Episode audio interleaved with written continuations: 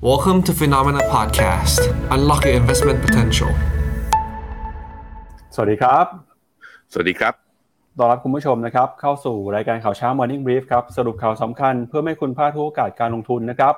วันพุธที่4มกราคมครับอยู่กับเรา2คนนะครับผมปั๊บ จุลติคันติพโลและพี่แบงค์เชนนนท์การจนันท์ครับสวัสดีครับพี่แบงค์ครับสวัสดีครับปั๊บครับครับวันนี้มาจัดรายการนอกสถานที่เลยนะครับวันนี้พี่แบงค์ไปที่ไหนมาครับตอนนี้ผมอยู่ที่น่านนะฮะตอนนี้ก็มาจัดอยู่ข้างนอกตรงระเบียงที่พักเลยครับอากาศใช้ได้เลยอยู่แถวๆประมาณ20องศาแต่ว่าจมูกนี่ตันเลยคือด้วยความที่อากาศหนาวนะจริงๆอากาศบริสุทธิ์แล้วก็ดีมากๆครับ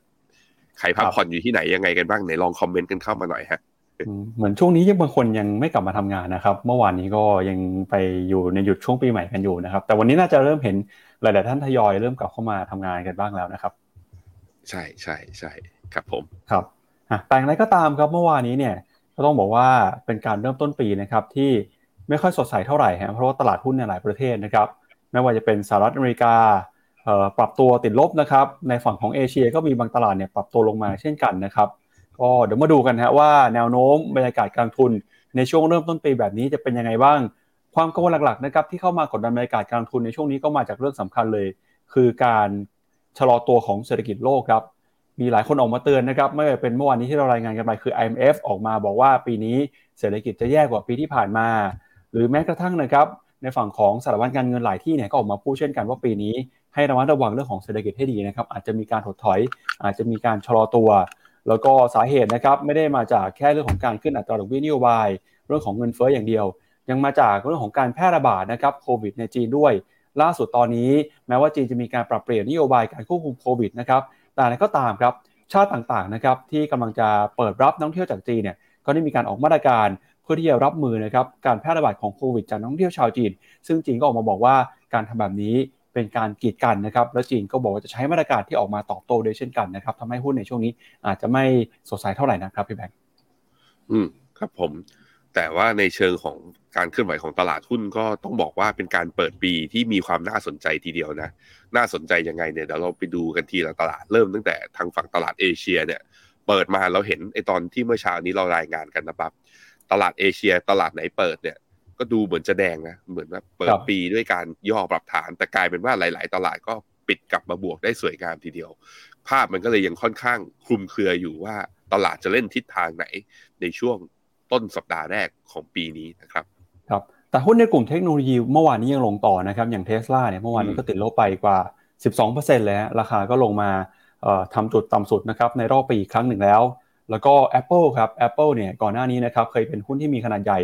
ที่สุดอันดับหนึ่งของโลกนะครับปัจจุบันก็ยังเป็นอยู่แต่นั้นก็ตามขนาด Market Cap ของ Apple เนี่ยค่อยๆลดลงมาเรื่อยๆครับล่าสุดนะครับราคาหุ้นที่ปรับตัวลงไปทำให้เมื่อวานนี้ Market Cap นะครับมูลค่าตลาดของ Appleลงมาต่ำกว่า2ล้านล้านเหรียญเป็นครั้งแรกในรอบเกือบ2ปีเลยทีเดียวนะครับแต่ที่น่าสนใจคือทองคำครับพี่แบงค์ราคาทองคำเนี่ยเดินหน้าปรับตัวบวกขึ้นมาได้ต่อเนื่องล่าสุดนะครับทำจุดสูงสุดในรอบ6เดือนนักวิเคราะห์นะครับประเมินว่าปีนี้อาจจะเห็นโอกาสทองคำเดินหน้าปรับตัวขึ้นไปแตะจุดสูงสุดเดิมหรือว่าจะขึ้นไปทำจุดสูงสุดใหม่ก็ได้นะครับต้องมาลุ้นกันครับงั้นเดี๋ยวเรามาเริ่มต้นกันนะครับกับตัวเลขของตลาดหุ้นในค่ำคืนที่ผ่านมาก่อนนะครับเมื่อวานนี้ก็กลับมาเปิดทำการแล้วนะครับสำหรับตลาดหุ้นสหรัฐนะครับดัชนีดาวโจนส์ครับติดลบไป 0.03% S&P 500 ปรับตัวลงไปนะครับ 0.4% Nasdaq ร่วงลงไป 0.7% ฮะหุ้นเทคยังคงปรับตัวลงมาอยู่นะครับหุ้นขนาดกลางขนาดเล็กติดลบไป 0.5% แล้วก็ VIX Index ครับมีการเคลื่อนไหวอยู่ในกรอบแคบๆครับตอนนี้อยู่ที่ระดับ 22.9 ครับสาเหตุสำคัญนะครับที่ทำให้ตลาดหุ้นเมื่อคืนนี้ปรับตัวลงมาก็เป็นเพราะว่ากังวลเนี่ยนะครับเรื่องของเศรษฐกิจถดถอยนะครับแล้วก็จับตากันให้ดีครับกับหุ้นในกลุ่มเทคโนโลยียักษ์ใหญ่ไม่ว่าเป็นหุ้นของ Apple หุ้นของ Tesla เดี๋ยววันนี้เราจะมาดูกันนะว่าเกิดอะไรขึ้นกับหุ้น2ตัวนี้ทำไมปรับตัวลงมาไม่อยู่เลยครับครับผมพามาดูหน้าจอผมนะดูการเคลื่อนไหวของตลาดหุ้นก็น่าสนใจทีเดียวขอแชร์จอแป๊บนึงครับดูฮะตัวแรกดาวโจนส์นะดาวโจนส์เนี่ยปิดเคลื่อนไหวเนี่ยแทบจะไม่บวกไม่ลบเลยคือลบ10จุดถามว่าแล้วในเชิงกราฟทางเทคนิคเป็นยังไงบ้างคือจะเห็นว่าจริงๆแล้วมันไม่ได้อยู่ที่10จุดตลอดนะมันมีช่วงย่อด้วยช่วงปรับช่วงลงมาเนี่ยลงมาอยู่ที่จุดโลของวันนะครับอินทราเดย์โล 32,850 ก็แปลว่าลงมาสักประมาณ3เกือบๆ300จุด แล้วก็ดีดกลับขึ้นมาปิดตรงนี้ได้แสดงว่ามีแรงขายมาก่อนที่จะมีแรงซื้อกลับเข้ามานะครับทั้งฝั่งตัว Nasdaq นี่ไม่เหมือนกัน Nasdaq เนี่ยเปิดมาด้วยการบวกก่อนพี่ปั๊บบวกก่อนแล้วมีแรงเทขายทำให้แท่ง Candlestick เป็นแท่งสีแดงก็คือว่าปิดใกล้ๆกับโลเดิมนะฮะส่วน S&P 500เนี่ยก็มีแรงขายกับแรงซื้อพอๆกันแต่สุดท้ายแล้วก็เนื่องจากว่าตัวหุ้นเทคเนี่ย Big Tech ตัวใหญ่ๆโดยเฉพาะอย่าง Apple กับ Tesla ที่ลงแรงเมื่อวานเนี่ยห่วงดัชนีก็เลยทำให้ S&P นั้นปรับลดมากกว่าตัวดาวโจนส์แต่ก็ไม่ถึงกับ Nasdaq เพราะว่าก็มีหุ้นกลุ่มอุตสาหกรรมอื่นในการเข้ามาถ่วงดัชนีด้วยผมพาไปดู11เซกเตอร์ครับบอกว่าเฮ้ยหุ้น Tesla ลงแรงแต่เมื่อวานนี้กลุ่มอุตสาหกรรมที่ลงแรงที่สุดกับไม่ใช่ตัวเทคโนโลยีครับเป็นตัวน้ำมันครับ Energy Sector ข้างใน SPDR ETF นะปรับตัวลบถึง 3.5% ก็คือเป็นดัชนีตัวที่เป็นตัวดัชนีรายเซกเตอร์ที่ลงแรงที่สุดรองลงมาก็คือกลุ่มเทคโนโลยีเซกเตอร์บวกลบ 0.9% แล้วก็ตามมาด้วยตัว Consumer Discretionary ลบไป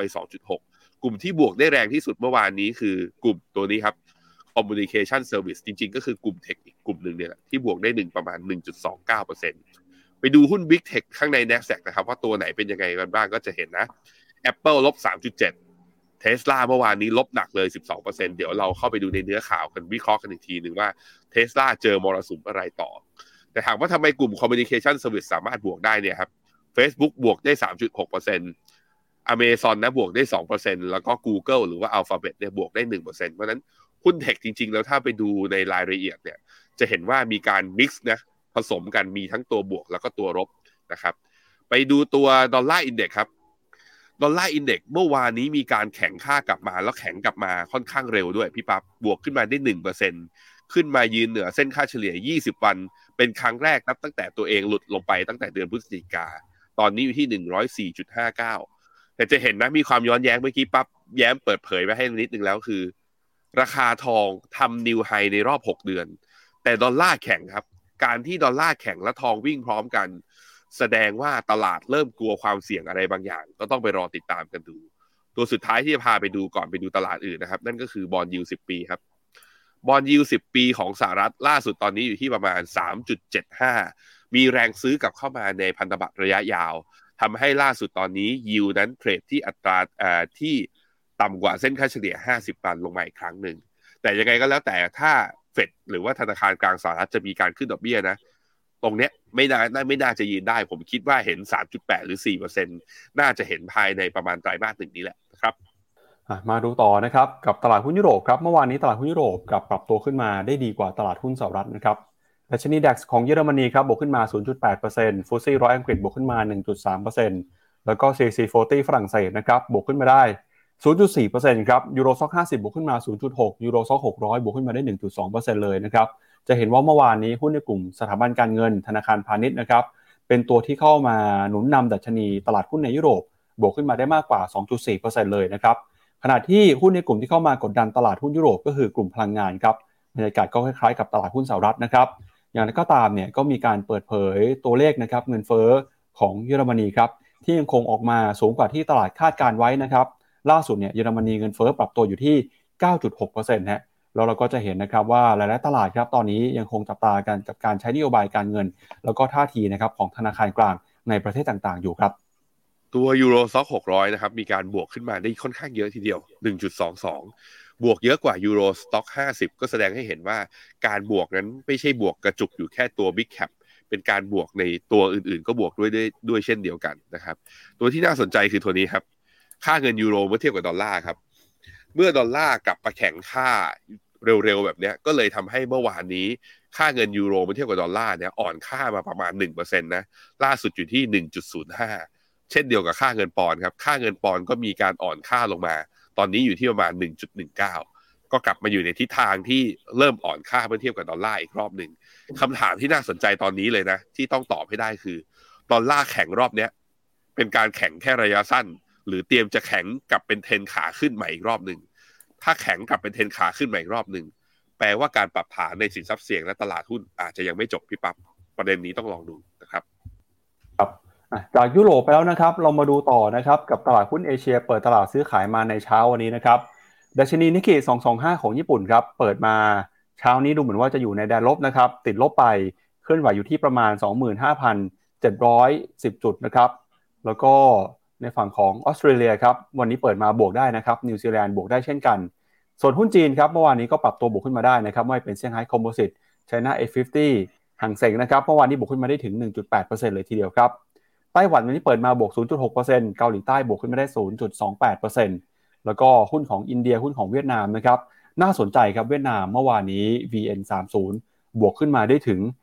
4.18% เลยฮะเวียดนามเนี่ยปรับตัวขึ้นมาได้ค่อนข้างดีนะครับรับวันทำการในช่วงทำการแรกของปีนะครับหลังจากที่กลุ่มธนาคารพาณิชย์ครับเมื่อวานนี้สดใสนะครับบวกขึ้นมาได้ประมาณ 3% กลุ่มพัฒนาสังหาริมทรัพย์บวกขึ้นมาได้ดีเกินกว่า 2.5% กลุ่มค้าปลีกของเวียดนามก็ปรับตัวบวกขึ้นมาได้ดีเช่นกันสาเหตุสำคัญส่วนหนึ่งเนี่ยก็เป็นมาจากความหวังครับพี่แบงค์เมื่อวานนี้เรารายงานกันไปบอกว่า GDP ของเวียดนามนะครับในปี65ขยายตัวได้มากกว่า 8% นะซึ่งก็ถือกว่าเป็นตัวเลขที่มากกว่าตลาดคาดการไว้แล้วก็เป็นความหวังนะครับว่าปีนี้เนี่ยเศรษฐกิจเวียดนามจะค่อยๆฟื้นตัวขึ้นมาโดยพ้องยิ่งนะครับจากภาคการท่องเที่ยวแล้วก็ภาคการส่งออกครับตลาดก็เลยมีแรงซื้อกลับขึ้นมาตอนนี้เวียดนามนะครับเริ่มต้นปีได้ถือว่าค่อนข้างดีทีเดียวครับไหนๆก็พูดถึงเวียดนามผมเปิดกราฟเวียดนามให้เลยเมื่อเช้านี้มีเพื่อนทัก เพื่อนผมพี่ปั๊บทักแชทมาทางไลน์บอกว่าพูดเป็นภาษาหยาบๆเขาเรียกเฮ้ยกูซื้อ RMF เวียดนามไปเมื่อตอนปลายเดือนที่แล้วอะมันบวก 4% แล้วไม่เคลมแท็กได้ไหมขายออกมาก่อนผมบอกเฮ้ยนี่มัน IMF มันจะไม่รีบอะไรคือมันเอาเป็นว่าถ้ามาดูเป็นกราฟเนี่ยจริงๆแล้วมันก็ผมคิดว่ามันยืนกับแถวเส้นค่าเฉลี่ย50วันได้แล้วก็ดีดวันเดียวกลับมายืนเหนือเส้นค่าเฉลี่ย20วันได้แปลว่าตัว VN30 เนี่ยไม่หลุดต่ำกว่า 1,000 ดูอย่างนี้แล้วมีโมเมนตัมอาจจะไปต่อแต่ว่าไอ้ที่เพื่อนผมพูดมันก็มีประเด็นตรงที่ว่ามันจะบวกแค่ระยะสั้นหรือเปล่าเนี่ยทุกคนก็เสียวกันอยู่เพราะว่าเวียดนามตอนที่เด้งรอบที่แล้วเนี่ยเห็นไหมตอนเดือนธันวาเนี่ยแถวๆ 1,100 เนี่ยก็ไม่ผ่านตัว VN30 นะก็ไม่ผ่านพอไม่ผ่านก็เข้ารอบย่อรอบนี้เพราะฉะนั้นก็เรามาใช้ตรงแถวๆนี้ครับตรงเส้นค่าเฉลี่ย100วันนะ 1,100 ตรงแถวๆนี้เป็นแนวต้านเป็นจุดวัดใจอีกรอบนึงใครที่มีเวียดนามอยู่ถือต่อใครที่ยังไม่ได้คัทลอสไปดีใจด้วยรอบนี้มีโอกาสได้ลุ้นถ้าทะลุ 1,100 ใครอยากเข้าเพิ่มค่อยเข้ามาที่2หรือมาที่3อีกทีนึงคือต้องยอมเข้าแพงหน่อยเพื่อให้เห็นโมเมนตัมว่ามันทางขึ้นอย่าไปเข้าเพราะว่ามันอย่าเข้าไประหว่างทางก่อนเพราะมันยังคลุมเครืออยู่ถ้าสมมุติว่าผ่าน 1,100 ได้ก็มีเนี่ยครับแถวๆเส้นค่าเฉลี่ย200วันคือ 1,200 ซึ่งถ้า 1,200 จริงนะสมมุติว่าตรงนี้เป็น 1,100 อัพไซด์ประมาณ 5%จากตรงนี้ไปถ้าถึงเส้นค่าเฉลี่ย200วันก็คือ 16% ทีเดียว 16% ทีเดียวเพราะฉะนั้นเวียดนามเรามาลุ้นกันนะครับมาทางฝั่งตลาดหุ้นทางฝั่งเอเชียนิกเคอิเมื่อวานนี้เนี่ยเปิดบวกนะแต่ว่าปิดไม่ใช่เมื่อวานนี้นิกเคอิปิดตลาดอยู่วันนี้เพิ่งเปิดทำการแรกของปีนะฮะลบไป 1.39 ในขณะที่คอสปีเนี่ยที่ให้ดูนะฮะคอสปีเมื่อวานนี้ตอนเรารายงาน Morning Brief เนี่ยตลาดหุ้นเกาหลีลบอยู่ประมาณ 2% แต่สุดท้ายแล้วกลับมาปิดลบแค่6จุดหรือประมาณ 0.33% เท่านั้นมีแรงซื้อกลับเข้ามาแล้วเช้านี้บวกต่ออีก 0.47% น่าสนใจนะแสดงให้เห็นว่าเริ่มมีแรงซื้อกลับเข้ามาจากทางฝั่งเอเชียต้องมารอดูกันว่าเขาซื้อเนี่ยเพราะอะไรบ้างในขณะที่ทางฝั่งหังเส็งก็เช่นเดียวกันนะฮะหังเส็งเมื่อวานนี้เนี่ยเปิดมาก็ลบแถวๆประมาณ 2%แต่มีแรงซื้อกลับมาแล้วทำให้บวกถึง 1.8% แปลว่าภายในวันเดียวนะจากจุดต่ำสุดบวกขึ้นมาได้เกือบ 4% ทีเดียวไม่น้อยแรงซื้อแบบนี้มันเลยมีนัยสำคัญเพราะนั้นมันไม่ใช่แค่เวียดนามที่บวกแรงเท่านั้นทั้งเอเชียมีการบวกแรง CSI 300 เมื่อวานนี้ก็ปิดได้ 0.4% นะครับหุ้นไทยบวกได้ 10% แต่ว่าหุ้นไทยจะเห็นว่าเวฟการขึ้นรอบนี้โอ้โหเห็นขึ้นอย่างนี้ทุกคนก็อาจจะตกใจว่าเฮ้ยเกิดอะไรขึ้นกับหุ้นไทยเนี่ยทำไมบวกได้ดีเหลือเกินไปดูเซต50ก็บวกได้ครับ 0.8% เซต100ก็บวกได้ 0.7 ในขณะที่ S-SET หรือว่าเซตที่ต่ำกว่าเซต100ลงมานะบวกได้แค่ 0.4 แสดงให้เห็นว่าการบวกมาจากบวกตัวหุ้น Big Cap Big Cap ตัวไหนล่ะที่บวกเยอะเอาจริงๆแล้วตัวเดียวเลยผมพามาดูครับหุ้นตัวนั้นชื่อว่า Delta ดู Delta บวก2วันดิปั๊บวันทำการสุดท้ายของปี2022บวกได้ 14% เมื่อวานนี้บวกต่ออีก 12% แค่ตัวเดลต้าตัวเดียวก็มีผลกับดัชนีไม่ต่ำกว่า5จุดแล้วก็ต้องมาดูว่านี่เป็นปรากฏการณ์การคอร์เนอร์หุ้นหรือเปล่าเพราะเดลต้าเนี่ย V free float ค่อนข้างต่ำค่อนข้างต่ำดันได้เยอะแล้วตอนนี้กลายเป็นว่าหุ้นเดลต้ามี market cap ใหญ่แซงหน้า AOT กลายเป็นหุ้นที่มี market cap ใหญ่อันดับ1ของไทยไปแล้วเป็น The Bag ตัวจริงต้องเพราะฉะนั้นใครที่ถือหุ้นไทยอยู่แล้วเห็นบอกว่าพอร์ตกองทุนรวมของตัวเองนะไม่เห็นบวกดีตามเซ็ตอินเด็กซ์เลยก็ต้องบอกก็ต้องยอมรับกับแสดงว่ากองทุนที่คุณถือนั้นไม่ได้มีหุ้นเดลต้านั่นเองครับไปดูต่อนะครับกับตัวเลขของราคาสินค้าโภคภัณฑ์บ้างครับราคาทองคำนะครับ $1,840 ดอลลาร์ต่อทรอยออนซ์เดี๋ยวเรามาวิเคราะห์ในช่วงข่าวนะครับว่าราคาทองคำเนี่ยจะไปได้ไกลแค่ไหนและทำไมราคาทองคำถึงปรับตัวขึ้นมาในช่วงนี้นะครับแล้วก็ราคาน้ำมันครับล่าสุดราคาน้ำมันดิบ Brent นะครับ$82ดอลลาร์ราคาน้ำมันดิบ WTI ครับ$76ดอลลาร์ครับช่วงนี้ราคาน้ำมันนะครับก็ต้องบอกว่าถูกแรงกดดันจากความกังวลเรื่องของเศรษฐกิจถดถอยที่มาจาก2ทางเลยนะครับทั้งการถดถอยเนื่องจากการใช้นโยบายการเงินที่เข้มงวดและการถดถอยจากเศรษฐกิจจีนครับที่พบการแพร่ระบาดเพิ่มมากขึ้นครับพี่แบงค์มีคนบอกมาบอกว่าเซ็ตให้บวกเยอะๆครับจะได้ขาย LTF ที่ครบ7ปีก็คือปีนี้แหละก็หลายคนนะก็สามารถที่จะขายได้แล้วก็มารอดูกันนะฮะคุณเจษเข้ามาคอมเมนต์คุณเจษบอกว่า January effect จะมาจริงไหมหรือ Delta effect ผมว่าตอนนี้ Delta effect ต่อเซ็ตเนี่ยค่อนข้างชัดเจนมากเลยคุณเจษนะฮะอ่ะไปดูน้ำมันครับราคาน้ำมันกันราคาน้ำมันเนี่ยเมื่อวานลงแรงนะแล้วก็อย่างที่บอกไปมันก็เลยทำให้ตัวหุ้นหรือว่าตัวเซกเตอร์พลังงานเนี่ยข้างในอเมริกาเนี่ยลบได้ถึง 3% 4% ทีเดียวแล้วลงมาขนาดนี้บอกอะไรบ้างมันยังยืนเหนือเส้นค่าเฉลี่ย20วันอยู่พี่ปั๊บเพราะฉะนั้นมันอาจจะลงไว้จริงก็ได้นี่ขนาดลงมา 4% แล้วนะเบรนท์ก็เช่นเดียวกันนะครับเบรนท์ตัวเบรนท์ครูดออยล์เนี่ยลบประมาณ 4% ด้วยเช่นเดียวกันตลาดเริ่มไพรซ์อินเรื่องความกังวลเรื่องการเปิดเมืองของจีนแล้วมีการแพร่ระบาดเนี่ยอาจจะกลับมาปิดแล้วก็มีการชะลอของเศรษฐกิจจีนอีกรอบนึงหรือเปล่าก็เลยมีแรงเทขายออกมาอันนี้คือความเห็นของตลาดนะไม่ใช่ความเห็นของผมนะครับต้องรอดูกันไปฮะแต่มุมตรงนี้ผมคิดว่าอาจจะเป็นปรับฐานย่อยไม่คิดว่าน้ำมันจะทำโลนะณตอนนี้นะเพราะยังยืนเหนือเส้นค่าเฉลี่ยระยะสั้นอยู่ครับผมงั้นเดี๋ยวเรามาดูกันนะครับกับประเด็นสำคัญเรื่องแรกของเราในวันนี้ครับก็คือสถานการณ์ของจีนนะครับหลังจากที่จีนนะครับดำเนินการเปิดเมืองเปิดประเทศนะครับออกมาประกาศเปลี่ยนแปลงนโยบายอย่างเรื่องของโควิดเนี่ยก็คือลดความเข้มงวดไปตั้งแต่ช่วงต้นเดือนธันวาคมที่ผ่านมาแล้วก็รอกันนะครับวันที่8ธันวาคมวันที่8มกราคมนี้เนี่ยจีนก็บอกว่าจะเปลี่ยนแปลงมาตรการนะครับในการควบคุมคนเข้าเมืองฮะใครที่เดินทางมาจากต่างประเทศก็สามารถเข้าไปจีนได้นะครับโดยที่ไม่ต้องตรวจโควิดแล้วก็มีการกักตัวด้วยนะครับซึ่งเรื่องนี้เนี่ยก็กลายเป็นความหวังฮะที่จะผลักดันให้เศรษฐกิจของจีนกลับมาฟื้นตัวอีกครั้งหนึ่งแต่นั้นก็ตามนะครับในฐานะ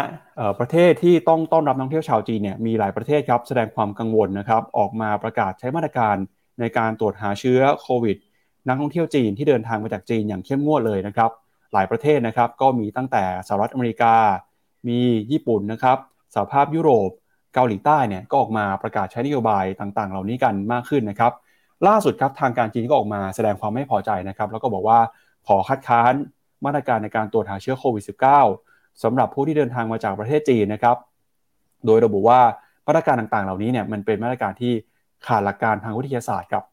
โดยโฆษกกระทรวงต่างประเทศของจีนก็บอกนะครับว่าจีนอาจจะมีการตอบโต้ครับบนพื้นฐานของหลักการมาตรการโต้กลับนะครับ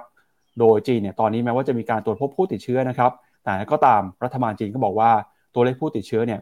ก็ไม่ได้รุนแรงนะครับแม้ว่าจะมีการแพร่ระบาดแต่คนที่ติดเชื้อเนี่ยไม่ได้มีอาการรุนแรงแต่อย่างใดโดยจีนนะครับก็ได้ไปร่วมประชุมกับองค์การอนามัยโลกนะครับถึงสถานการณ์การแพร่ระบาดของโควิดนะครับ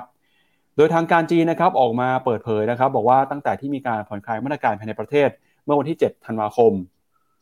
ตอนนี้เนี่ยมีผู้ติดเชื้อเพิ่มมากขึ้นแต่ก็ตามนะครับการเปลี่ยนแปลงที่เกิดขึ้นผู้ติดเชื้อเหล่านี้ไม่ได้มีอาการรุนแรงแต่อย่างใดและจีนเองเนี่ยก็มีการรายงานตัวเลขผู้เสียชีวิตที่น้อยมากนะครับอย่างในวันจันทร์ที่2มกราคมครับมีการรายงานตัวเลขผู้เสียชีวิตรายใหม่อยู่ที่ประมาณ3รายเท่านั้นฮะแล้วก็ตั้งแต่วันที่1มกราคมเนี่ยนะครับจีนก็บอกว่ามีการรายงานตัวเลขผู้ติดเชื้อนะครับสะสมตั้งแต่ที่มีการแพร่ระบาดอยู่ที่ประมาณ 5,253 รายเท่านั้นฮะก็ถือว่าเป็นตัวเลขที่น้อยกว่านะครับที่หลายคนกังวลหรือว่าคาดคิดกันนะครับโดยบทความที่มีการเผยแพร่นะครับเมื่อวานนี้ครับของ People Daily เนี่ยหนังสือพิมพ์ทางการของพรรคคอมมิวนิสต์จีนก็ออกมาระบุนะครับว่าความเจ็บป่วยที่เกิดขึ้นจากไวรัสถือว่าไม่รุนแรงเลยนะครับสำหรับคนส่วนใหญ่แล้วก็โรงพยาบาลนะครับในปักกิ่งก็บอกว่าการเจ็บป่วยที่รุนแรงเนี่ยคิดเป็นสัดส่วนประมาณ 3-4% ของผู้ป่วยที่เข้ามารักษาการติดเชื้อในโรงพยาบาลเท่านั้นนะครับถ้าหากว่ามองในมุมจีนเนี่ยก็ถือว่าเรื่องนี้ยังคงควบคุมได้ยังคงจัดการได้แล้วก็ตัวเลขผู้เสียชีวิตผู้ที่ติดเชื้อมีอาการรุนแรงไม่ได้น่ากังวลแต่อย่างใดนะครับแต่ถ้าหากว่าเป็นมุมมองของต่างชาติครับตอนนี้นะครับ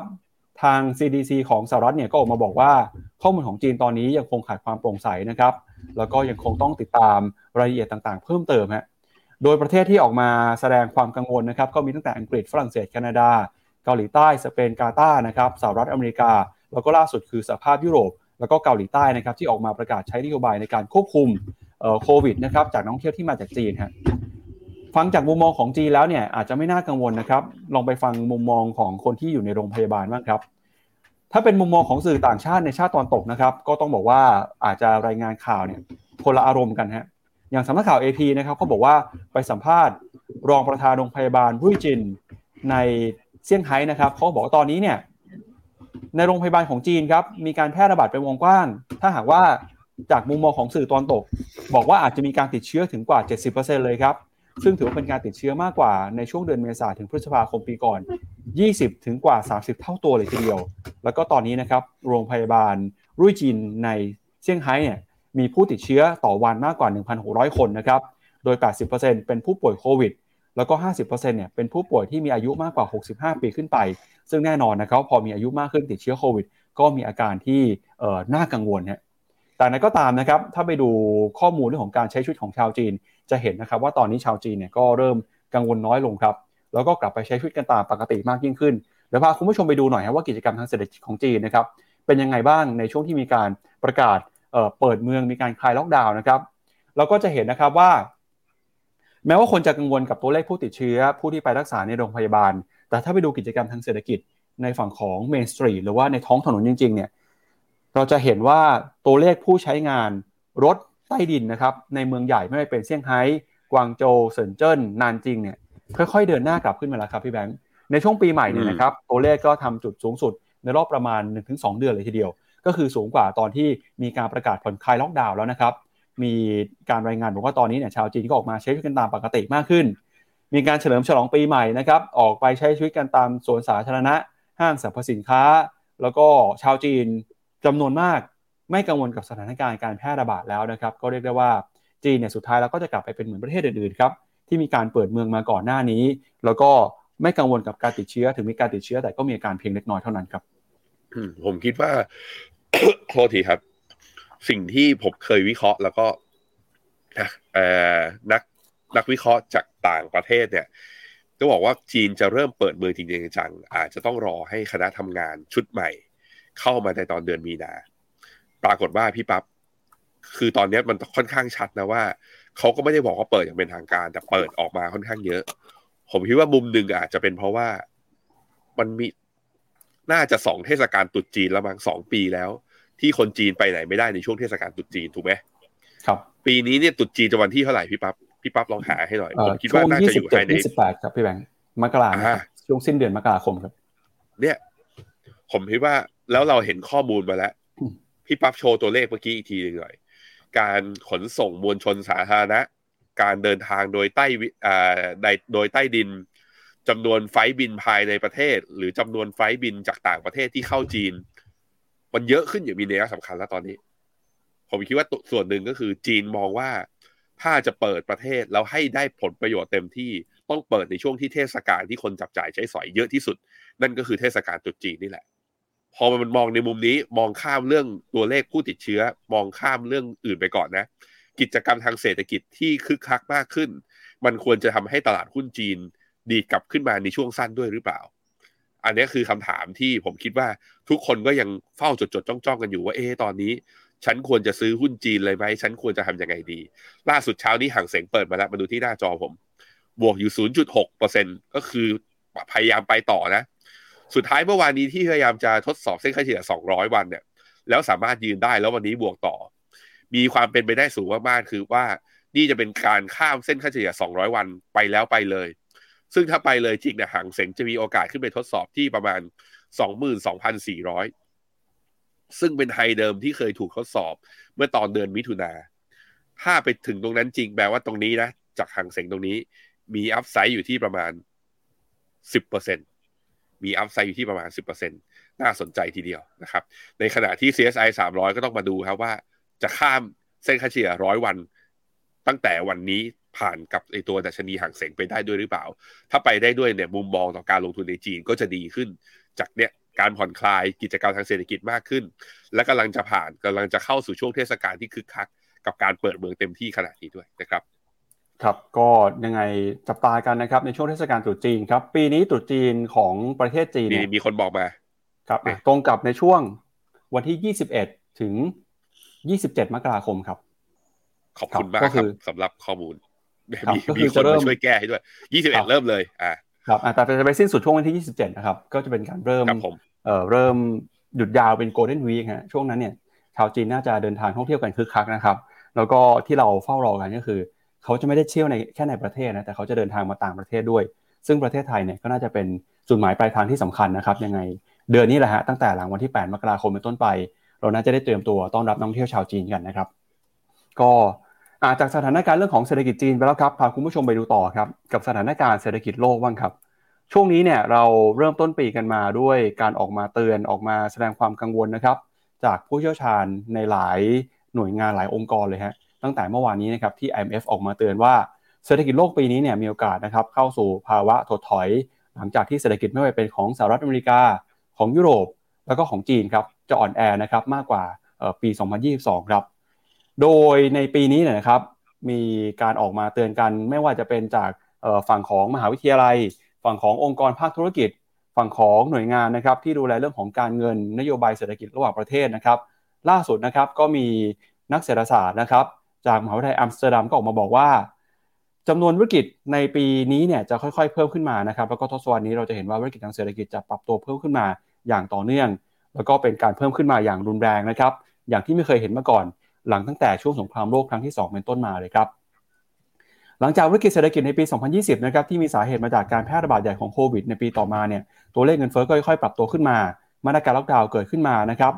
บรรดานายธนาคารกลางก็ยืนยันว่าอัตราเงินเฟ้อที่เพิ่มขึ้นมาเป็นตัวเลขเพียงชั่วคราวเท่านั้นอีกไม่นานก็จะกลับเข้าสู่ภาวะปกติแต่หลังจากที่รัสเซียเนี่ยเปิดฉากโจมตียูเครนนะครับทำให้เงินเฟ้อลากยาวกว่าที่เคยคาดการไว้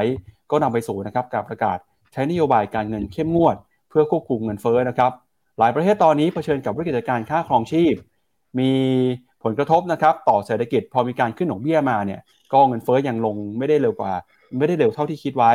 แล้วก็เศรษฐกิจนะครับนำไปสู่ภาวะชะลอตัวลงมาด้วยนะครับประชาชนก็ต้องระมัดระวังในการใช้จ่ายมากขึ้นตั้งแต่ปี2022เป็นต้นมานะครับธนาคารกลางของประเทศต่างๆนำมาโดยสหรัฐนะครับก็เริ่มใช้นโยบายการเงินเข้มงวดมากขึ้นซึ่งผลกระทบที่ตามมาคือเศรษฐกิจถดถอย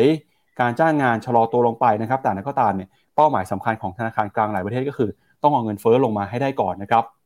โดย OECD ครับออกมาประเมินนะครับว่าเงินเฟ้อครับในกลุ่มประเทศ G20 จะแตะ 8% ในไตรมาสที่4ของปี2022ก่อนจะลดลงมาอยู่ที่ประมาณ 5.5% ในปี2023นะครับ OECD ก็บอกว่าประเทศต่างๆครับควรจะให้ความช่วยเหลือภาระครัวเรือนโดยพ้องยิ่งกลุ่มผู้ที่มีรายได้น้อยนะครับขณะที่ในฝั่งของ EU ครับก็มีความพยายามจะกระตุ้นเศรษฐกิจนะครับผ่านนโยบายต่างๆทั้งการช่วยเหลือเรื่องของพลังงานการเข้าไปควบคุมราคาพลังงานนะครับแล้วก็ผลสำรวจของบริษัทที่ปรึกษาอย่าง EY ก็บอกว่าตอนนี้เนี่ยชาวเยอรมันครับประมาณ1ใน2คนบอกว่าต้องประหยัดแล้วก็ใช้จ่ายเท่าที่จำเป็นมากขึ้นนะครับฝั่ง ECB ครับออกมาส่งสัญญาณนะครับว่าจะยังคงใช้นโยบายการเงินที่เข้มงวดต่อไปเพื่อควบคุมเงินเฟ้อแล้วก็ S&P นะครับก็บอกว่าเศรษฐกิจของยูโรโซนจะเผชิญกับภาวะเศรษฐกิจที่ชะลอตัวและเงินเฟ้อเนี่ยก็จะยังไม่หยุดด้วยนะครับเพราะฉะนั้นครับปี2023จะเป็นปีที่หลายคนบอกว่าเหนื่อยแล้วก็เมื่อวานนี้ IMF ก็บอกนะครับว่าปีนี้น่าจะเหนื่อยกว่าปีที่แล้วด้วยเพราะประเมินกันว่าเศรษฐกิจโลกจะขยายตัวอยู่ที่ประมาณ 2.7% นะครับก็ถือว่าชะลอตัวลงมา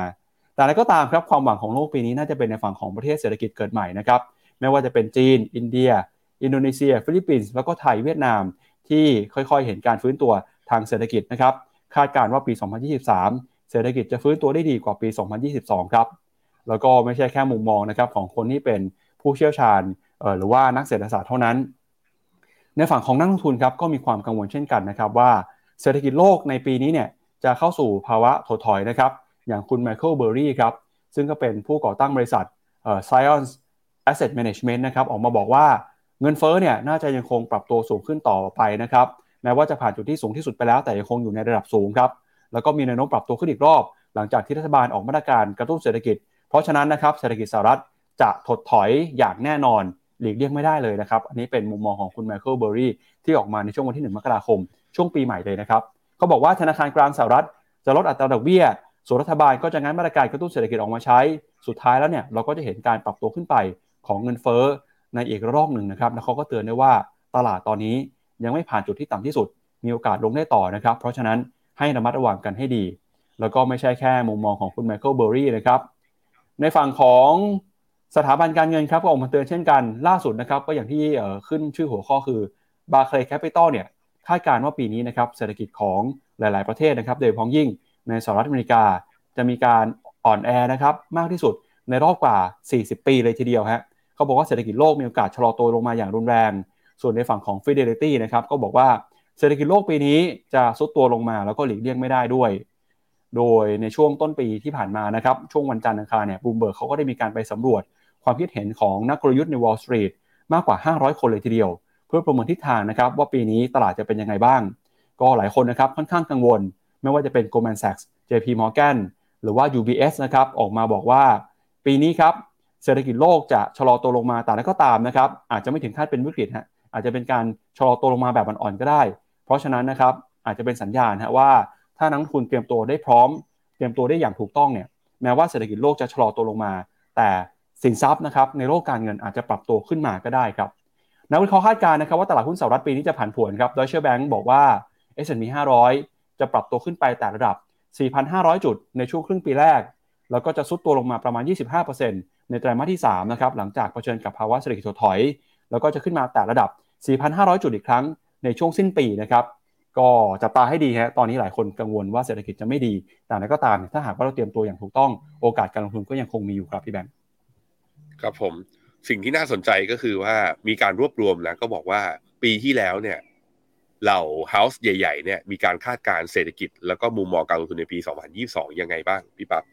ก็พบว่าส่วนใหญ่ก็คือคาดการณ์ผิดเพราะว่าการที่ตลาดเจอเงินเฟ้อแล้วก็ปรับตัวระดับ double digit เนี่ยถ้าลองกลับย้อนกลับไปดู paper outlook ปี2022ที่เกิดขึ้นนะแล้วก็เอามาให้เราอ่านเมื่อปีที่แล้วเนี่ยไม่มีใครทำนายสิ่งนี้แม้แต่ Goldman Sachs ที่คาดการณ์ว่าจะเกิด recession เนี่ยเขาก็ไม่ได้มองว่าตัว S&P 500 จะมีดาวไซด์เยอะขนาดนั้นเพราะฉะนั้นมุมมอง outlook ของปีนี้ที่ออกมาเนี่ยหลายๆคนที่บอกว่าอาจจะเกิดเศรษฐกิจถดถอยผมคิดว่า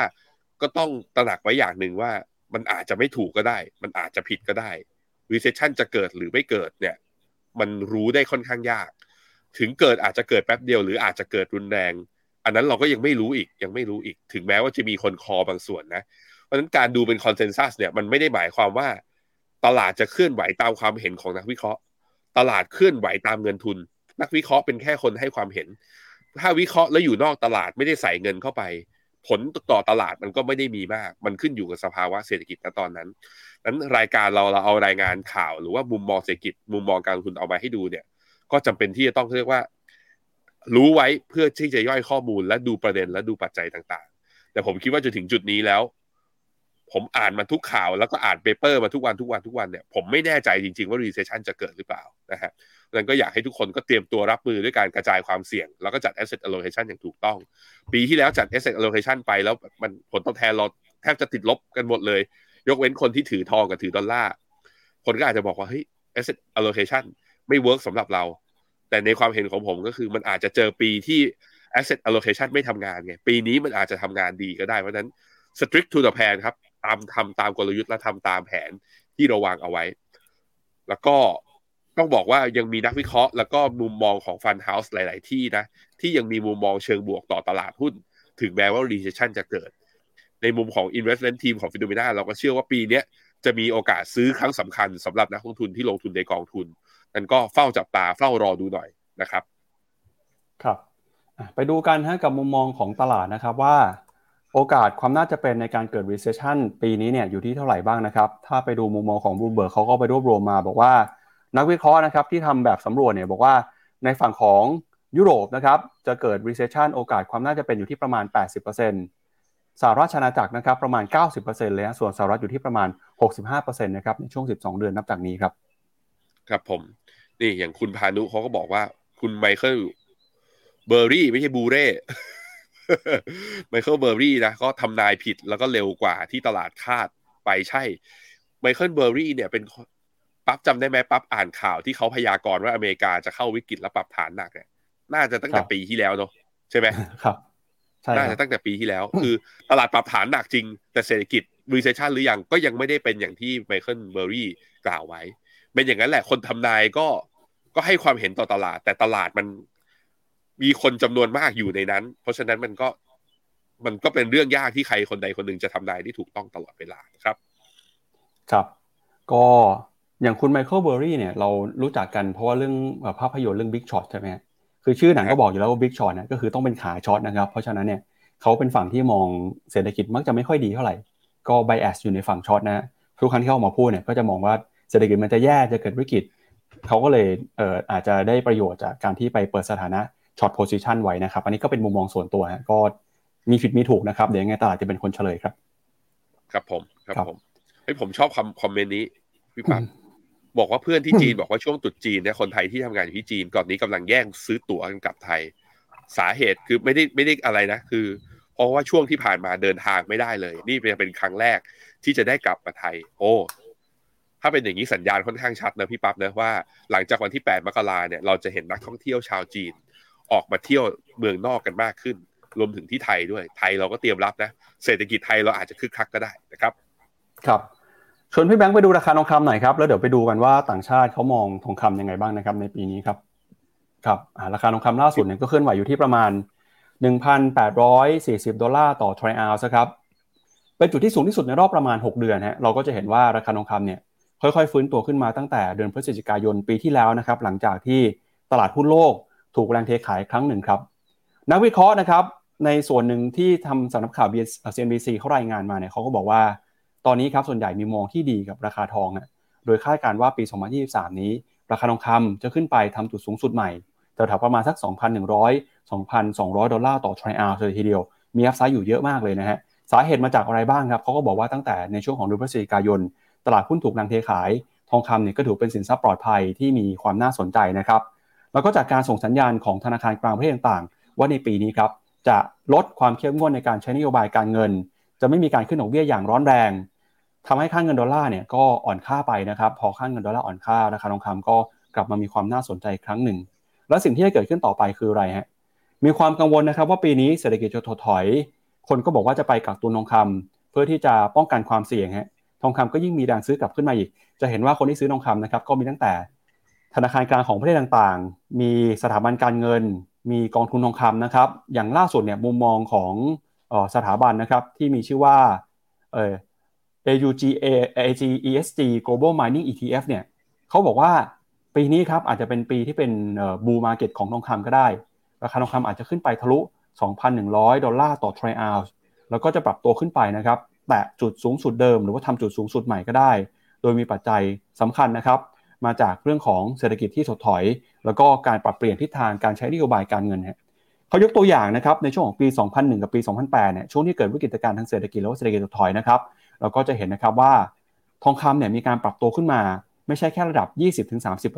แต่เป็นการปรับตัวขึ้นมาครั้งใหญ่เป็นขาขึ้นครั้งใหญ่เลยเพราะฉะนั้นปีนี้ก็มีโอกาสที่ทองคำจะปรับตัวขึ้นมาได้ร้อนแรงเช่นกันแต่ก็ตามนะครับเรื่องนี้เนี่ยก็เป็นมุมมองความคิดเห็นส่วนตัวมีโอกาสเกิดขึ้นหรือว่ามีโอกาสผิดพลาดได้เช่นกันก็ต้องระมัดระวังแล้วก็เอาไปใช้วิจารณญาณนะครับว่าจะเชื่อหรือไม่เชื่อครับพี่แบงค์ครับผมพี่ปั๊บลองดูกราฟหน่อยผมเอามาจาก Zero Hedge นะฮะเหตุผลหนึ่งที่ราคาทองเนี่ยตอนนี้คือมีผู้ที่เป็นผู้ซื้อหลักๆเลยนั่นก็คือธนาคารกลางพี่ปั๊บจากข้อมูลล่าสุดที่ Central Bank ที่ทาง Zero Hedge เขาไปรวบรวมเลยนะคนที่เป็นไรเตอร์อยู่ข้างในเขาบอกว่า Central Bank GO Demand หรือความต้องการในการซื้อทองสะสมเข้าเป็นเงินทุนสำรองสำหรับธนาคารกลางทั่วโลกเนี่ยไตรมาส4ที่ผ่านมาถือว่าเป็นไตรมาสที่อาจจะเยอะที่สุดนับตั้งแต่ย้อนกลับไปในกราฟนี่คือปี2013เลยเยอะมากๆ และอันนี้อาจจะเป็นมุมหนึ่งที่ถามว่าทำไมราคาทองอาจจะไม่ลงไปแรงสาเหตุก็น่าจะเป็นเรื่องนี้ด้วยมุมหนึ่งอันนี้ข้อมูลนี้ผมก็เพิ่งเห็นนะเพิ่งเห็นวันนี้ที่ผ่านมาโอ้โหไตรมาส4นี่ซื้อเข้าไป400น่าจะ400ตันมั้ง400เท่าไหร่เอ่ยเดี๋ยวผมดูที่หน่วยเป็นตันซึ่งถือว่าเยอะมากคำถามคือทำไมเซ็นทรัลแบงค์ถึงมาถือทองหรือว่าซื้อทองเข้าสะสมณตอนนี้เยอะมากขึ้นผมคิดว่าหนึ่งอย่างก็คือเซ็นทรัลแบงค์ทั่วโลกพยายามจะกระจายความเสี่ยงไม่อยากถือดอลลาร์อย่างเดียวไปตลอดเพราะกลัวว่าดอลลาร์จะอ่อนค่าในระยะยาวก็จำเป็นที่จะต้องหาสกุลอื่นตอนนี้มันไม่มีสกุลมันก็มาสู่เหตุผลที่สองว่าแล้วสกุลอะไรที่ทดแทนดอลลาร์ได้คำตอบก็คือมันยังไม่มีสกุลอื่นที่ทดแทนดอลลาร์ได้ในเชิงของและ international standard หรือมาตรฐานสากลทองมันเป็นที่ยอมรับมากที่สุดที่หนึ่งมันก็เลยเป็นที่มาที่ว่าถ้าไม่ถือดอลลาร์ก็มาถือทองละกันนะครับปั๊บปิดใหม่ครับครับเดี๋ยวชวนพี่แบงค์ดูราคาทองหน่อยนะครับว่าในมุมมองพี่แบงค์เนี่ยคิดว่าทองคำจะเป็นยังไงบ้างครับผมบอกไว้เนาะว่า 1,820 ผมคิดว่าถ้าขึ้นมาเนี่ยน่าช็อตมากกว่าแล้วมันก็เบรกมาตั้งแต่เมื่อสิ้นปีอ่ะมันก็เบรกขึ้นมาทะลุขึ้นมาผมก็ปิดไปแล้วผมช็อตตามที่ผมบอกจริงๆนะแล้วผมก็ปิดสถานะช็อตไปแล้วแล้วมันก็เบรกขึ้นมาผมไม่ได้ลองตามด้วยเพราะผมมองว่าดอลลาร์จะแข็งซึ่งไปดูที่ดอลลาร์นี่มันก็แข็งจริงนี่ไงเพราะฉะนั้นสิ่งที่เราเจอนะตอนนี้ก็คือเป็นช่วงทองกำลังดีดทะลุทำจุดสูงสุดในรอบ6เดือนในขณะที่ดอลลาร์กลับมาทิศทางแข็งค่า2อย่างนี้วิ่งพร้อมกันแปลว่าอะไรโลกกำลังเข้าสู่ risk off mode หรือเปล่าหรือว่ากลัวความเสี่ยงตลาดหุ้นจะมีการปรับฐานหรือเปล่าอันนี้มันยังเพิ่งเป็นเหตุการณ์ที่เกิดขึ้นแค่วันเดียวยังตอบไม่ได้แต่ถ้าสัปดาห์นี้ทั้งสัปดาห์เนี่ยดอลลาร์ก็แข็งต่อแล้วทองก็วิ่งต่อผมกังวลว่าตลาดหุ้นทางฝั่งอเมริกาจะเหนื่อยนะอาจจะมีการปรับฐานเพิ่มมามากขึ้นก็ได้แต่ถ้ากลับมาดูที่ตัวราคาทองเองไหนๆก็ทะลุขึ้นมาแล้วตอนนี้ 1,840 ซึ่ง 1,840 เนี่ยเป็นจุดที่เราไม่ได้เห็นมาเลยนับตั้งแต่ตอนเดือนมิถุนายนที่ผ่านมาแต่จริงๆแล้วตรงนี้ไม่ได้มีนัยยะอะไรนะทุกคนถ้าจะเป็นเอาไฮเดิมของแนวต้านระยะสั้นๆเลยคือ 1,870 ครับนั้นทองมีโอกาสขึ้นมาได้อีกจากตรงนี้อีกประมาณสัก 20-30 เหรียญถามว่าแล้วถ้าถึง 1,870 แล้วจะเป็นยังไงต่อถ้าไปดูเป็นกราฟรายชั่วโมงเนี่ยจริงๆแล้วเราเริ่มเห็นสัญญาณเขาเรียกว่าเป็นแฟลกแพทเทิร์นระยะสั้นแล้วในกราฟรายชั่วโมงคือโมเมนตัมขาขึ้นอีกขาหนึ่งก็อาจจะต้องมีแรงเทขายหรือว่าต้องมีเขาเรียกว่าต้องมีแรงขายทำกำไรมาบ้างเพราะว่าดีดขึ้นมาขาเวฟนี้ค่อนข้างขึ้นมาเร็วทีเดียวน่าจะ 1,870 ผมคิดว่าระยะสั้นภายในสัปดาห์2สัปดาห์ไม่น่าผ่านขึ้นไปได้นะครับครับดูเหมือนคุณผู้ชมสนใจเยอะเลยนะฮะว่าทองคำเนี่ยจะไปยังไงต่อนะครับพี่แบงค์คุณเมนูถามว่าซื้อทองแบบไหนคุ้มสุดครับน่าจะหมายถึงว่าซื้อเป็นกองทุนหรือว่าซื้อทองในร้านทองนะครับปกติพี่แบงค์ซื้อทองยังไงครับผมเล่นฟิวเจอร์ทองเพราะผมเล่นขาช็อตไงพี่ปั๊บเล่นขาช็อตฟิวเจอร์มันเปิดโอกาสให้เราได้แต่ว่าถ้าจะซื้อยาวๆเนี่ยตอนนี้ถ้าคุณเชื่อว่าดอลลาร์แข็งพร้อมกับทองวิ่งนะก็แปลว่าต้องซื้อกองทุนทองที่ไม่ป้องกันความเสี่ยงเพราะจะได้ประโยชน์จากค่าเงินดอลลาร์ที่แข็งด้วยแต่ปกติถ้าคุณทำอย่างนั้นมันก็จะย้อนแย้งนิดนึงเพราะว่าปกติแล้วดอลลาร์กับทองมันจะมี correlation ที่เป็น negative correlation คือ ดอลลาร์อ่อนมักจะทำให้ทองวิ่งดอลลาร์แข็งมักจะทำให้ทองร่วงยกเว้นเนี่ยที่เราเห็นกันวัน2วันนี้เพราะฉะนั้นก็ในมุมของผมก็คือถ้าซื้อได้ยาวแล้วไม่ได้อยากป้องกันความไม่ได้อยากเล่นเรื่องค่าเงินด้วยก็ซื้อกองทองที่เป็น ETF ที่เป็น fully hedge เรื่องค่าเงินไป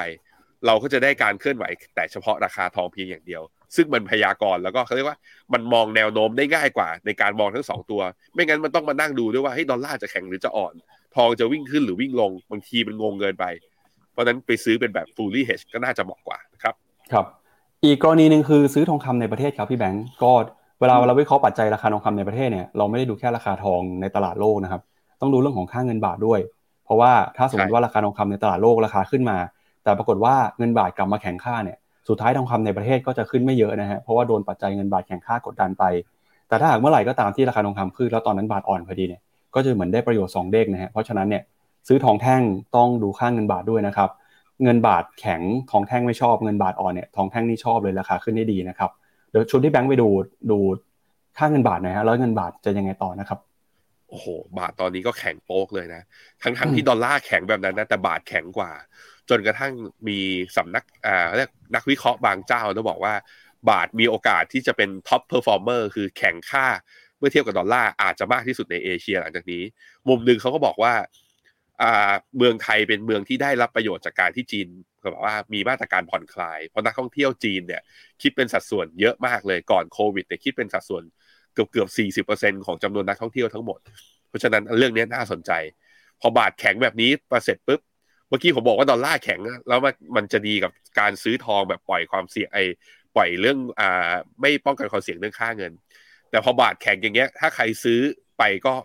ผลประโยชน์ต่อเรียกว่าประโยชน์ต่อกองที่แบบ unhedged นะอาจจะน้อยลงไปนิดนึงเพราะบาทมันแข็งในช่วงสั้นตอนนี้อยู่ที่ 34.3 ดูจากแนวโน้มแล้วมีโอกาสนะลงไปมันจะมีโลเดิมของเมื่อตอนเดือนพฤษภาอยู่ในแถว34ท่วนครับบาทอาจจะเจอแถวๆนั้นนะครับครับคุณผู้ชมถามมาฮะว่าแล้วทองคำเนี่ยถ้าซื้อผ่านกองทุนรวมนะครับกองทุนรวมทองคำที่เป็น Phenomena Top Pick คือกองไหนครับของเราเนี่ยเราชอบตัว SCB GO นะครับซึ่ง SCB GO เนี่ยเขามีทั้ง SCB GO ปกติแล้วก็มี SCB GO Hedge GO Hedge ก็คือตัวที่ป้องกันความเสี่ยงทั้งจำนวนก็ใครเลือกซื้อก็เลือกซื้อตัวนี้ได้แต่จริงๆแล้วมันไม่ได้ต่างกันเยอะเพราะว่ากองทุนทองคำในประเทศในบ้านเราทุกตัวเนี่ยไปซื้อตัว SPDR GO Trust กองเดียวกันหมดเลยก็จะต่างกันที่เรื่องการ hedge กับไม่ hedge ค่าเงินกับค่าธรรมเนียมที่ต่างกันเล็กน้อยซึ่งเรามองแล้วว่าตัว SCB GO เนี่ยค่าธรรมเนียมต่ำสุดนะครับครับก็สำหรับคุณผู้ชมนะครับที่เป็นนักลงทุนแล้วก็ลงทุนทองคำเนี่ยก็อยากเชิญชวนนะเข้าไปดูข้อมูลได้ที่เว็บไซต์ Phenomena นะครับแล้วก็มีฟังก์ชันเข้าไปดูใน market แล้วก็คลิกไปที่ทองนะครับแล้วก็จะแสดงราคาทองคำทั้งราคาทองคำในประเทศราคาทองคำในต่างประเทศด้วยนะครับราคาทองคำในประเทศเนี่ยก็อ้างอิงจากราคาของสมาคมค้าทองนะครับที่มีการปรับเปลี่ยนตลอดทั้งวันเลยนะครับก็เข้าไปดูข้อมูลได้นะครับก็จะมีบอกว่าช่วงเวลาไหนปรับขึ้นปรับลงเท่าไหร่แล้วก็สามารถดูข้อมูลย้อนหลังได้เนี่ยเป็น10ปีเลยนะครับกับราคาทองคำครับเข้าไปดูได้ที่เว็บไซต์ phenomena.com/go นะครับเอาละครับจากเรื่องของการลงทุนในสินทรัพย์อย่างทองคำแล้วนะครับทีนี้กลับมาดูที่หุ้นกันต่อครับเมื่อวานนี้มีหุ้น2ตัวนะครับราคาปรับตัวลงมาค่อนข้างแรงฮะก็คือหุ้นของ Tesla กับหุ้นอีก1ตัวนะครับก็คือหุ้นของ Apple ฮะทำให้ราคาตอนนี้เนี่ยทั้ง Apple แล้วก็ Tesla นะครับลงมาทำจุดที่ต่ำที่สุดในรอบหลายเดือนเลยทีเดียวครับอย่างล่าสุดเนี่ยนะครับเมื่อวานเรารายงานข่าวกันไปบอกว่า Tesla เพิ่งจะเปิดเผยตัวเลขยอดการผลิตแล้วก็ยอดส่งมอบรถยนต์นะครับในไตรมาสที่4เนี่ยส่งมอบรถยนต์ไปได้ 450,000 คันถ้าไปดูทั้งปีนะครับ2022ส่งมอบรถยนต์ไปได้ 1,300,000 คันฮะเมื่อวานนี้อาจจะฟังข่าวในเชิงบวกนะครับเพราะว่าตัวเลขนี้สูงที่สุดมีการปรับตัวขึ้นมานะครับ40% จากปี 2021 ครับซึ่งก็น่าจะกลายเป็นข่าวดีแต่ทำไมตลาดถึงมีแรงเทขายออกมาตัวเลขนี้ออกมาดีจริงแต่พอไปเปรียบเทียบกับความคาดหวังของตลาดเนี่ยถือว่าน้อยกว่านะครับเพราะว่าตลาดเนี่ยคาดว่าไตรมาสที่4ครับ Tesla จะสามารถส่งมอบรถยนต์นะครับได้ประมาณ 420,000 คันฮะแต่ออกมาจริงเนี่ยอยู่ที่ประมาณ 400,000 คันเท่านั้นตัวเลขที่ต่ำกว่าคาดครั้งนี้นะครับเป็นการออกมาต่ำกว่าคาดติดต่อกัน3ไตรมาสแล้วครับเพราะฉะนั้นนะครับพอตัวเลขออกมาทำให้นักลงทุนผิดหวังแรงเทขายก็เกิดขึ้น Tesla ออกมาบอกนะครับว่าในช่วงปีที่ผ่านมาเนี่ยต้องเผชิญความท้าทายทั้งจากเรื่องของโควิดเรื่องของซัพพลายเชนนะครับแล้วก็ความต้องการการซื้อรถยนต์เนี่ยก็หายไปด้วยฮะเนื่องจากค่าครองชีพที่แพงขึ้นนะครับความกังวลเรื่องของเศรษฐกิจถดถอยจนถึงขั้น Tesla ต้องออกมาปรับลดราคาขายรถยนต์ในสหรัฐอเมริกานะครับแล้วก็ตอนนี้ Tesla เนี่ยก็กำลังเผชิญกับการกดดันจากรัฐบาลครับมีหลายประเทศนะครับเตรียมจะปรับเงิน Tesla อย่างล่าสุดก็คือเกาหลีใต้ครับบอกว่าจะปรับเงิน Tesla ประมาณ 2.2 ล้านดอลลาร์นะครับเนื่องจากไม่ยอมเปิดเผยข้อมูลต่อลูกค้าเกี่ยวกับระยะการขับขี่นะครับหรือว่าการแข่งขันของตลาดเนี่ยก็เข้ามาทำให้ Tesla ต้องใช้ความพยายามมากขึ้นในการขายรถยนต์นะครับ Tesla เตรียมการจะประกาศงบวันที่25มกราคมนี้เดี๋ยวเรามารอดูกันว่าหุ้นจะลงต่อได้อีกหรือเปล่าครับพี่แบงค์กับผมพามาดูตัว Tesla เมื่อวานนี้ให้ไปดูทีนึงแล้วนะก็คือถ้าดูตอนนี้ PE ratio หลังจากที่ Tesla ปรับตัวลบอีก 12% ตอนนี้ PE Tesla จากเมื่อวานนี้อยู่ที่ 38 เท่านะตอนนี้ลงมาเหลือ33เท่าพี่ปั๊บลงมาค่อนข้างเร็วนะฮะคราวนี้ตัวเลขส่งมอบรถอ่ะมันต่างกันหลักพันเองพี่ปั๊บมันไม่ได้แบบว่าคาดการ 400,000 คันแล้วผลิตออกมาได้จริง 200,000 มันไม่ได้เป็นอย่างนั้นนะ มันดูแล้วมันผิดคาดไปแค่เพียงแค่นิดเดียวแต่อ่ะก็แน่แหละมันผิดคาดอาจจะหลายไตรมาสติดก็เลยทำให้นักลงทุนอาจจะไม่เชื่อมั่นแต่ถามว่า Tesla ยังขายได้เยอะไหมก็ยังขายได้เยอะนะลองคิดอย่างนี้สิขายได้ไตรมาสละ 400,000 คัน4ไตรมาสก็เท่าไหร่446มันล้าน3ก็ถือว่าเป็นเค้าเรียกล้าน3โทษที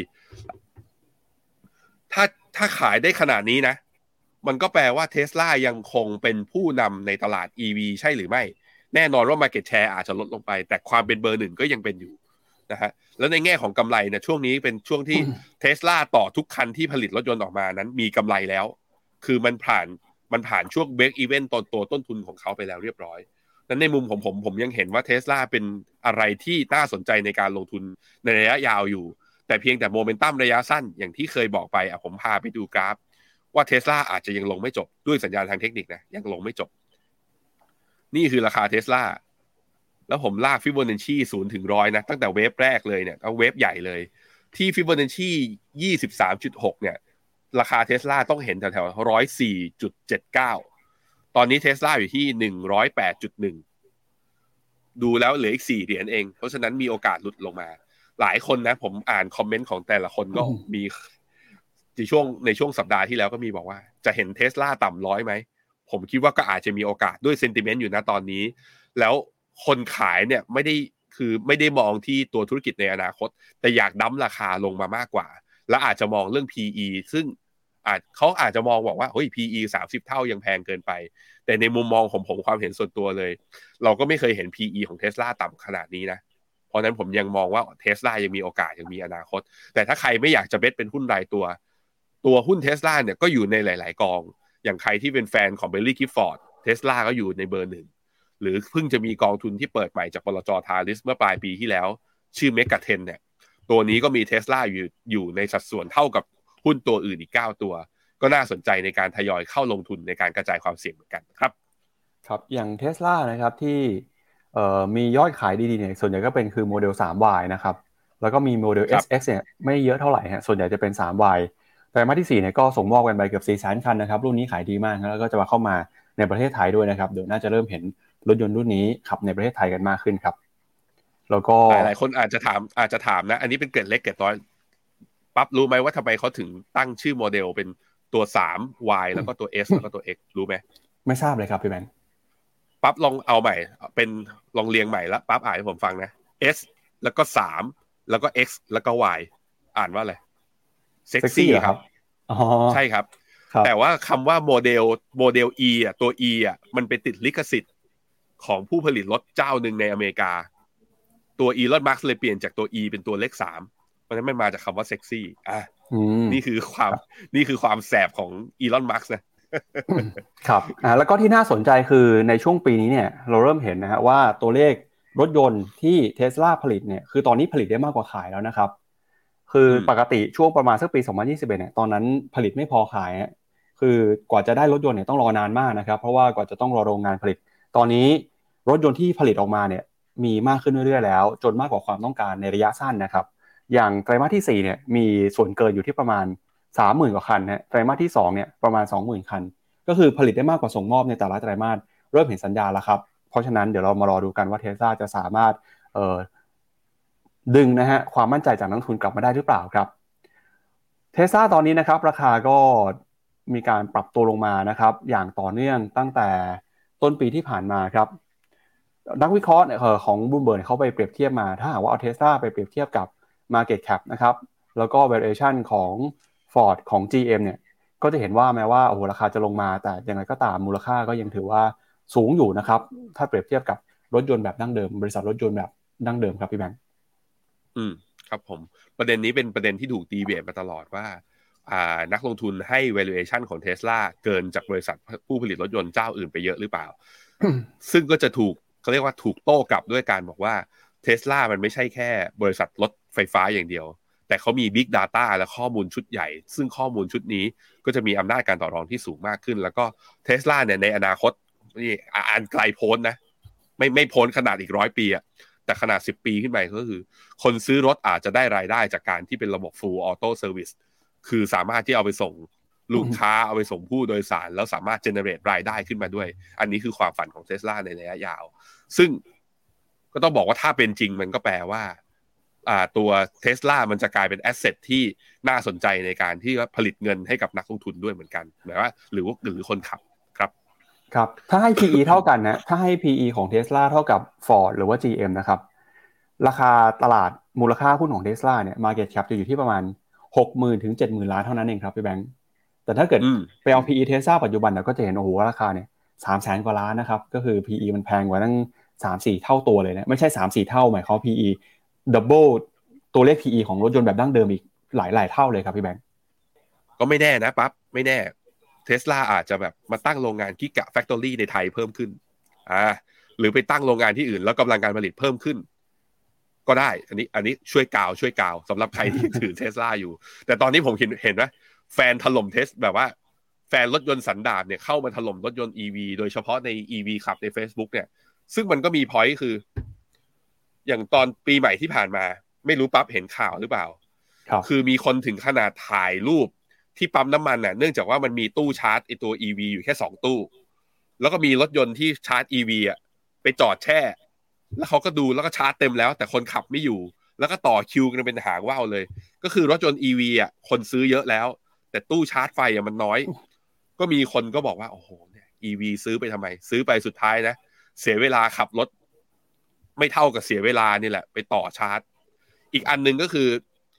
ที่ Tesla และ EV หลายๆค่ายบอกว่า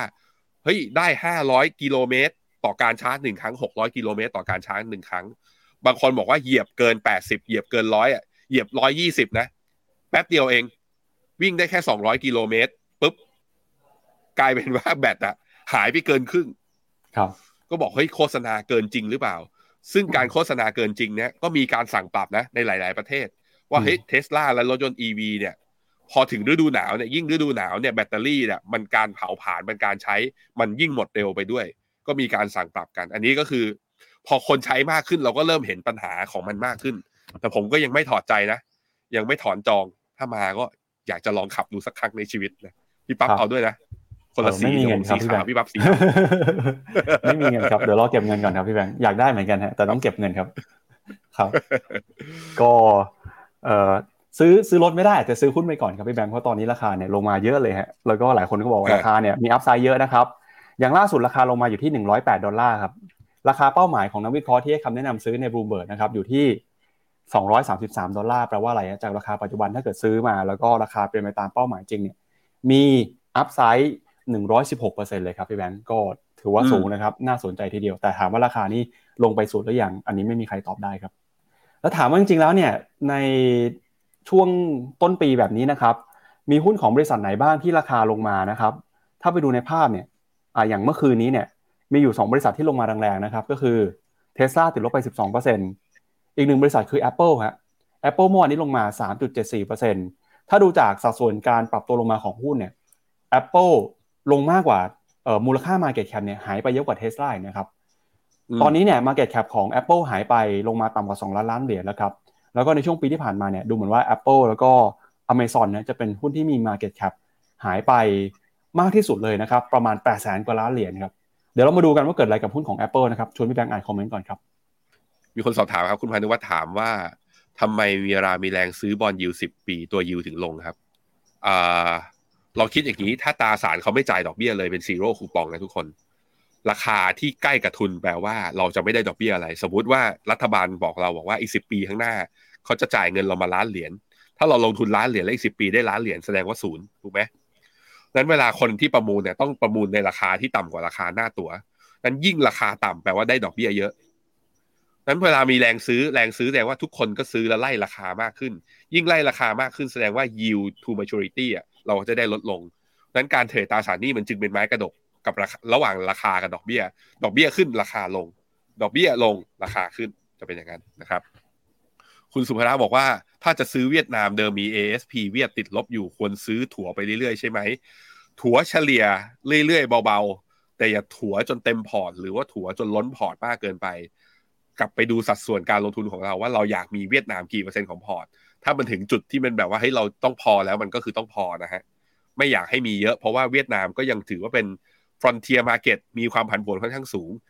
ครึ่งปีแรกเนี่ยอย่างปี2022เนี่ยค่อนข้างชัดเลยครึ่งปีแรกเวียดนามเป็นพระเอกในพอร์ตของทุกคน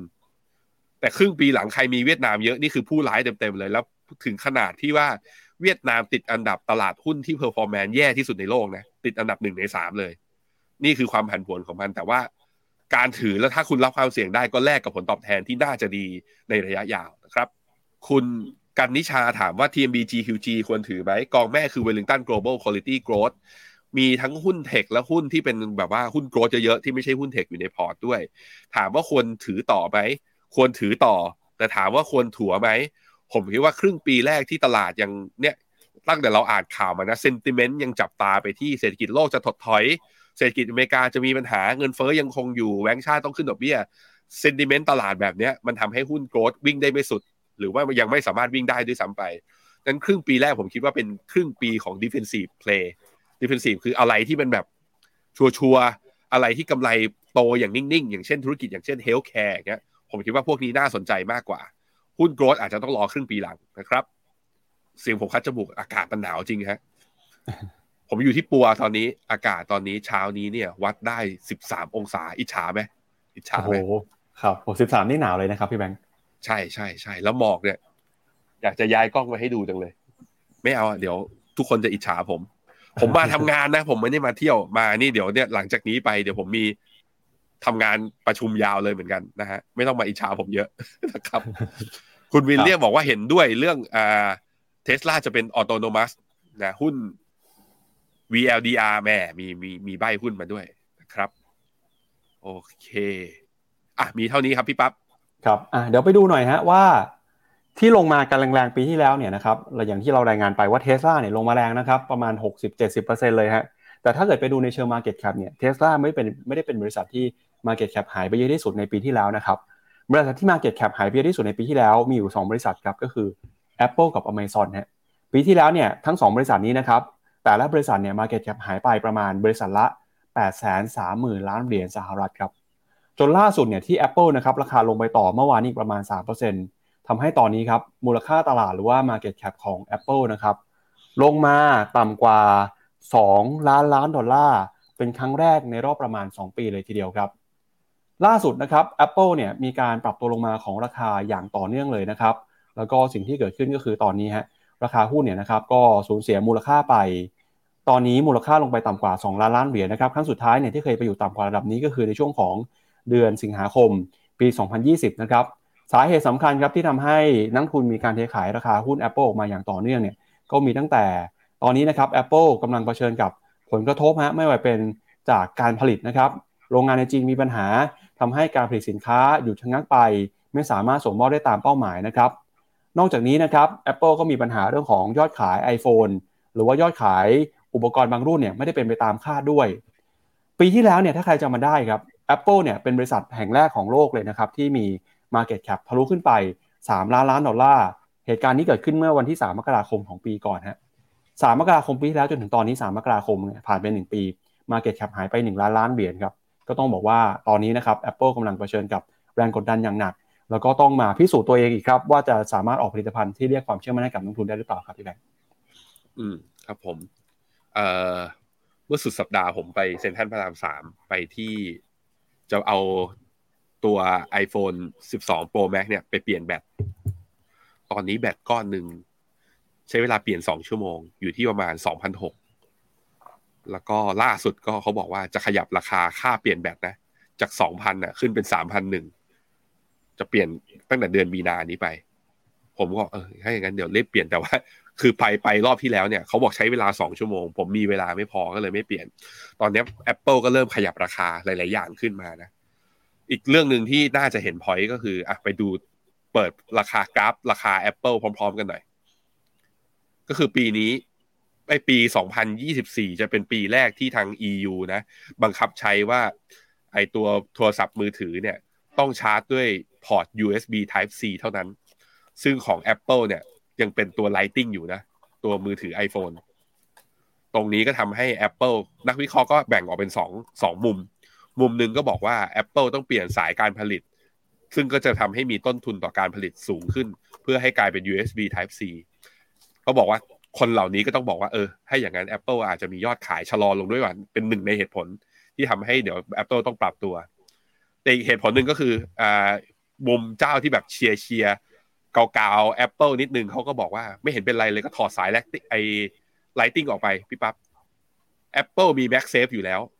ต่อไปนี้ก็คือชาร์จด้วยการใช้ MagSafe ก็ไม่ได้ถือว่าผิดกฎอะไรเพราะไม่ได้มีรูเสียบใช้ MagSafe ไปเลยก็แปลว่าเดี๋ยวจะไปขายแกดเจ็ตกับพวกแอคเซสซอรีในการชาร์จได้เพิ่มมากขึ้น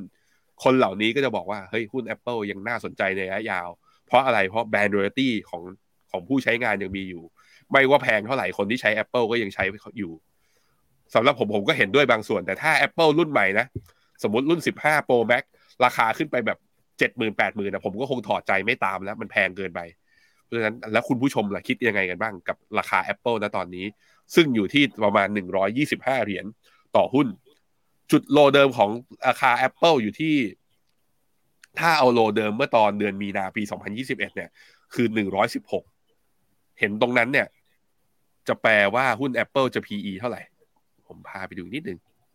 ตอนนี้หุ้น Apple นะทุกคนตอนนี้ PE เทรดอยู่ที่20เท่าโอ้ถูกกว่า Tesla เลยถ้าเทรดต่ำกว่า110เหรียญลงมาแปลว่าเราจะเห็น Apple เป็นครั้งแรกที่ PE ลงมาต่ำกว่า20เท่า